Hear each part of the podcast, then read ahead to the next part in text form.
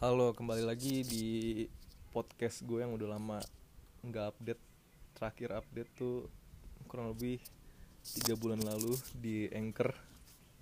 Kali ini gue lagi ada niatan untuk update seputar perjalanan gue ke Bandung minggu lalu sama teman-teman gue untuk ngerjain project YouTube gue.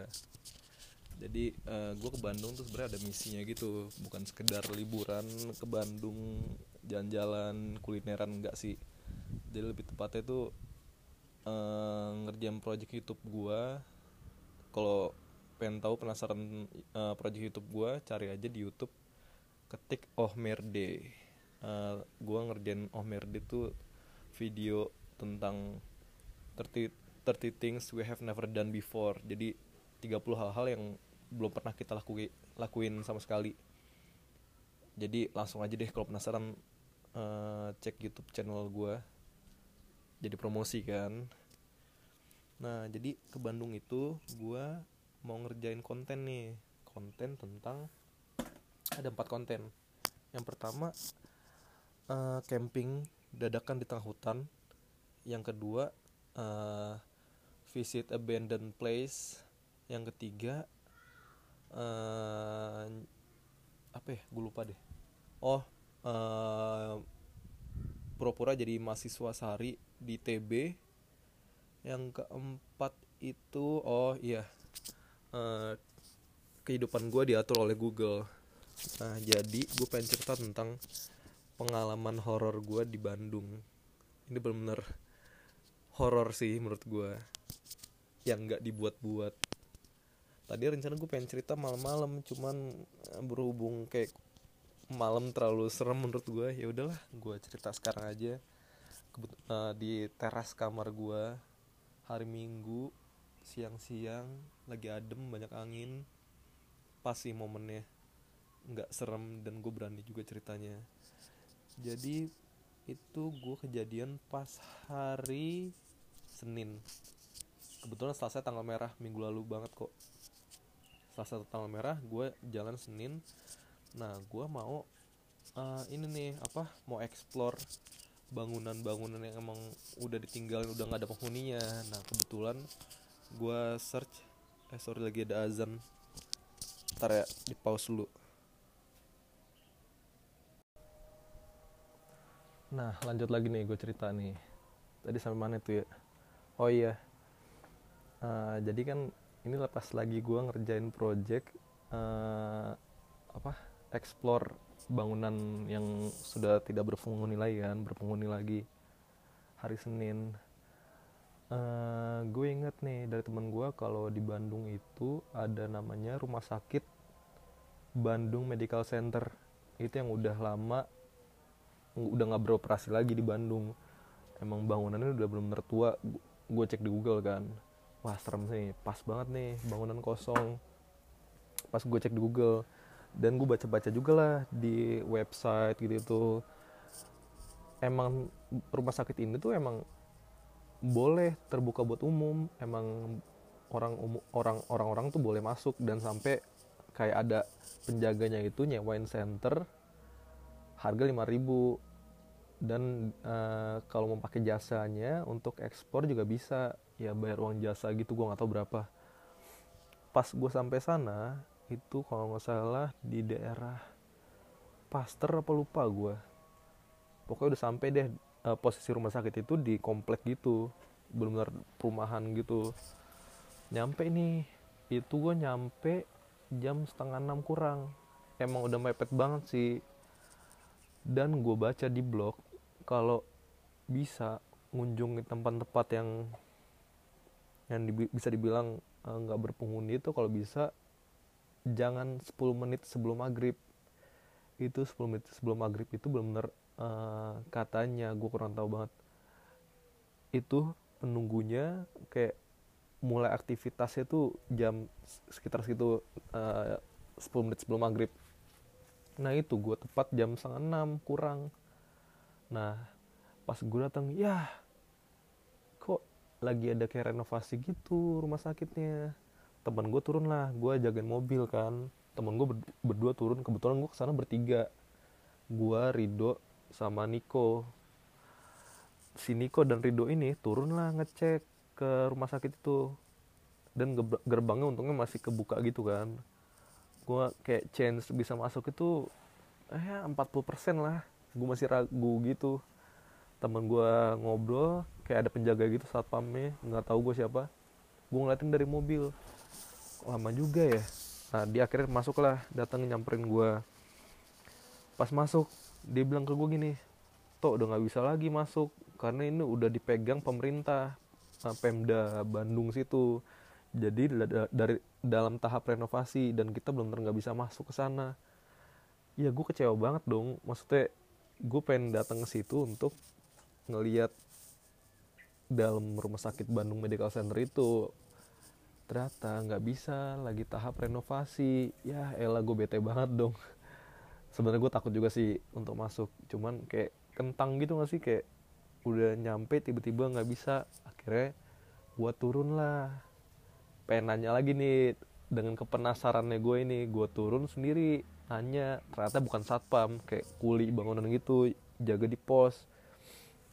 Gue izin kan, "Mas A, uh, saya boleh masuk nggak?" Lebih tepat bukan masuk sih, kayak ngelihat doang ke sampingnya, nggak sampai masuk ke dalam rumah sakitnya. Kayak gue penasaran aja di belakangnya tuh modelnya gimana. Gue bilang gitu kan. Si A tetap kekeh nih, "Nggak bisa deh, udah nggak boleh lagi semenjak udah dipegang sama Pemda rumah sakit ini. Sebentar aja, kita jauh-jauh nih ya kesini, penasaran, pengen lihat ke dalamnya, please," gue bilang gitu kan. Akhirnya A A-nya bete kali ya, dia bilang, "Yaudah sebentar aja ya, soalnya ntar maghrib gerbang pengen ditutup." "Oh gitu, ya udahlah." Akhirnya diizinin nih, meskipun sebentar. Itu udah jam setengah enam tuh, kayak jedanya kan mepet banget tuh. Gue panggil lah teman gue nih, Rido.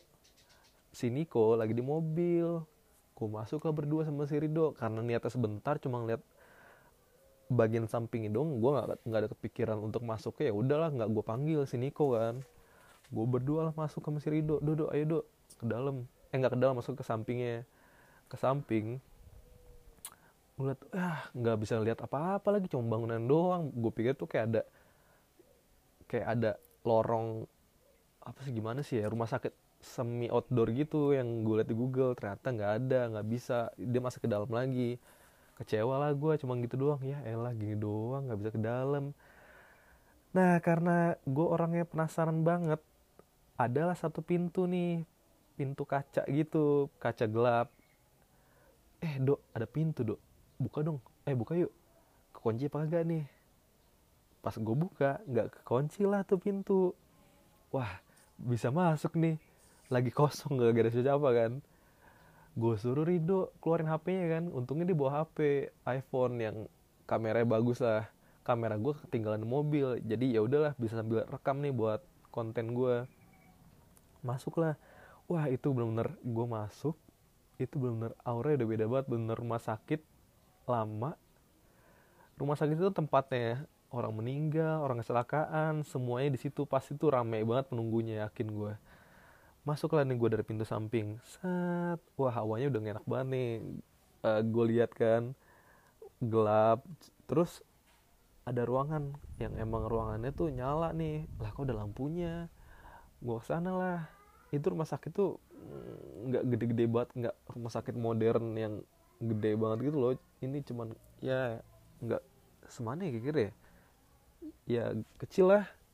Gue masuk, ada ruang itu dulu mungkin kamar rumah sakitnya kali ya, gue nggak ngerti. Nyala, gue lihat, oh ternyata musola dan kamar kuli ternyata udah, udah ditempatin. Walah ternyata kamar, ya udahlah gue pindah tempat lah, jalan lagi. Nah pas ke belakang kamar itu ada lorong. Wah lorongnya serem banget nih, bener gelap banget. Lorong kiri kanan tuh kamar kamar pasien gitu deh.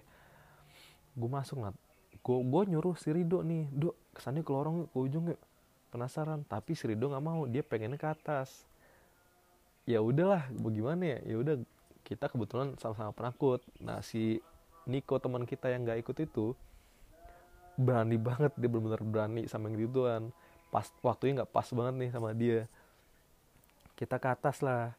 Wah, itu hawanya udah enak banget sih. Itu di dalam yang harusnya nggak dingin, tapi itu dingin udaranya. Bulu kuduku merinding. Naiklah gue ke atas, tek tek, pakai senter H P kan. Wih, itu lembab banget sih asli. Gue ke atas, ada satu ruangan yang emang kayak narik gue gitu, maksud uh, harus ke situ. Gue nggak tahu itu bekas ruangan apa, gue nggak tahu.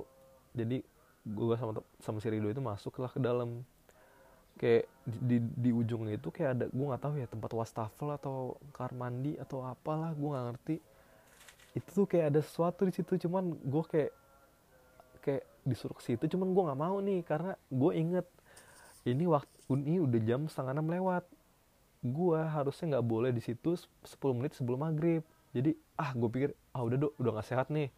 Udah udah mau sepuluh menit sebelum maghrib, takutnya kenapa-napa kan. Kita berdoa juga soalnya, takutnya jaga kulinya juga curiga kok lama banget kita di dalam. Eh kita cuma ngeliat doang. Akhirnya gue turun lah lagi. Bulu kuduku juga udah merinding, hawa udah gak enak banget. Udah gak enak banget deh, sumpah itu gelap banget. Turun lah gue dari tangga. Suges gue tuh, kalau gue suges tuh selalu jelek banget. Si Rido bilang, "Tok, udah santai, gak usah suges macem-macem. Santai, pelan-pelan aja, gak usah tergesa-gesa jalannya." Karena kalau misalnya semakin lu takut, mereka semakin kuat. Jadi yaudah gue santai aja, tenangin pikiran gue. Cuman gak bisa, gimana ya, ya namanya lu di dalam yang hawa udah gak enak banget, lu gak bisa pikir apapun, pasti sugesti udah aneh-aneh. uh, Abis itu gue turun lah dari tangga. Tek tek tek tek Dari Dari tangga menuju pintu keluar itu lumayan ah, butuh effort jalan kaki kurang lebih semenit dua menit lah. Nah dari tangga eh dari jalan kaki itu kebetulan ada dinding itu dinding dalam, dan ada jendelanya jendela yang dimana gue bisa ngelihat langsung pintu awal gue masuk. Nah pintu itu sengaja dari awal gue buka biar kalau ada orang masuk kedengeran ketutup. Nah de- emang dari awal tuh udah gue buka tuh pintunya, gue buka setengah gitu deh biar nggak dicurigain orang. Nah pas gue dari jendela yang di dalam itu, pintu masih kebuka nih. Gue masih ngomong, ngomong nih sama temen gue Rido. "Ayo Rido, cepetan Rido, Rido keluar Rido. Nggak enak ditungguin sama si kulinya." Pas menuju pintu, gue lagi ngobrol. Tiba-tiba pintu ketutup sendiri, keras banget. Jedar! Wah, anjrit. Gitu gue langsung track. Astagfirullahaladzim.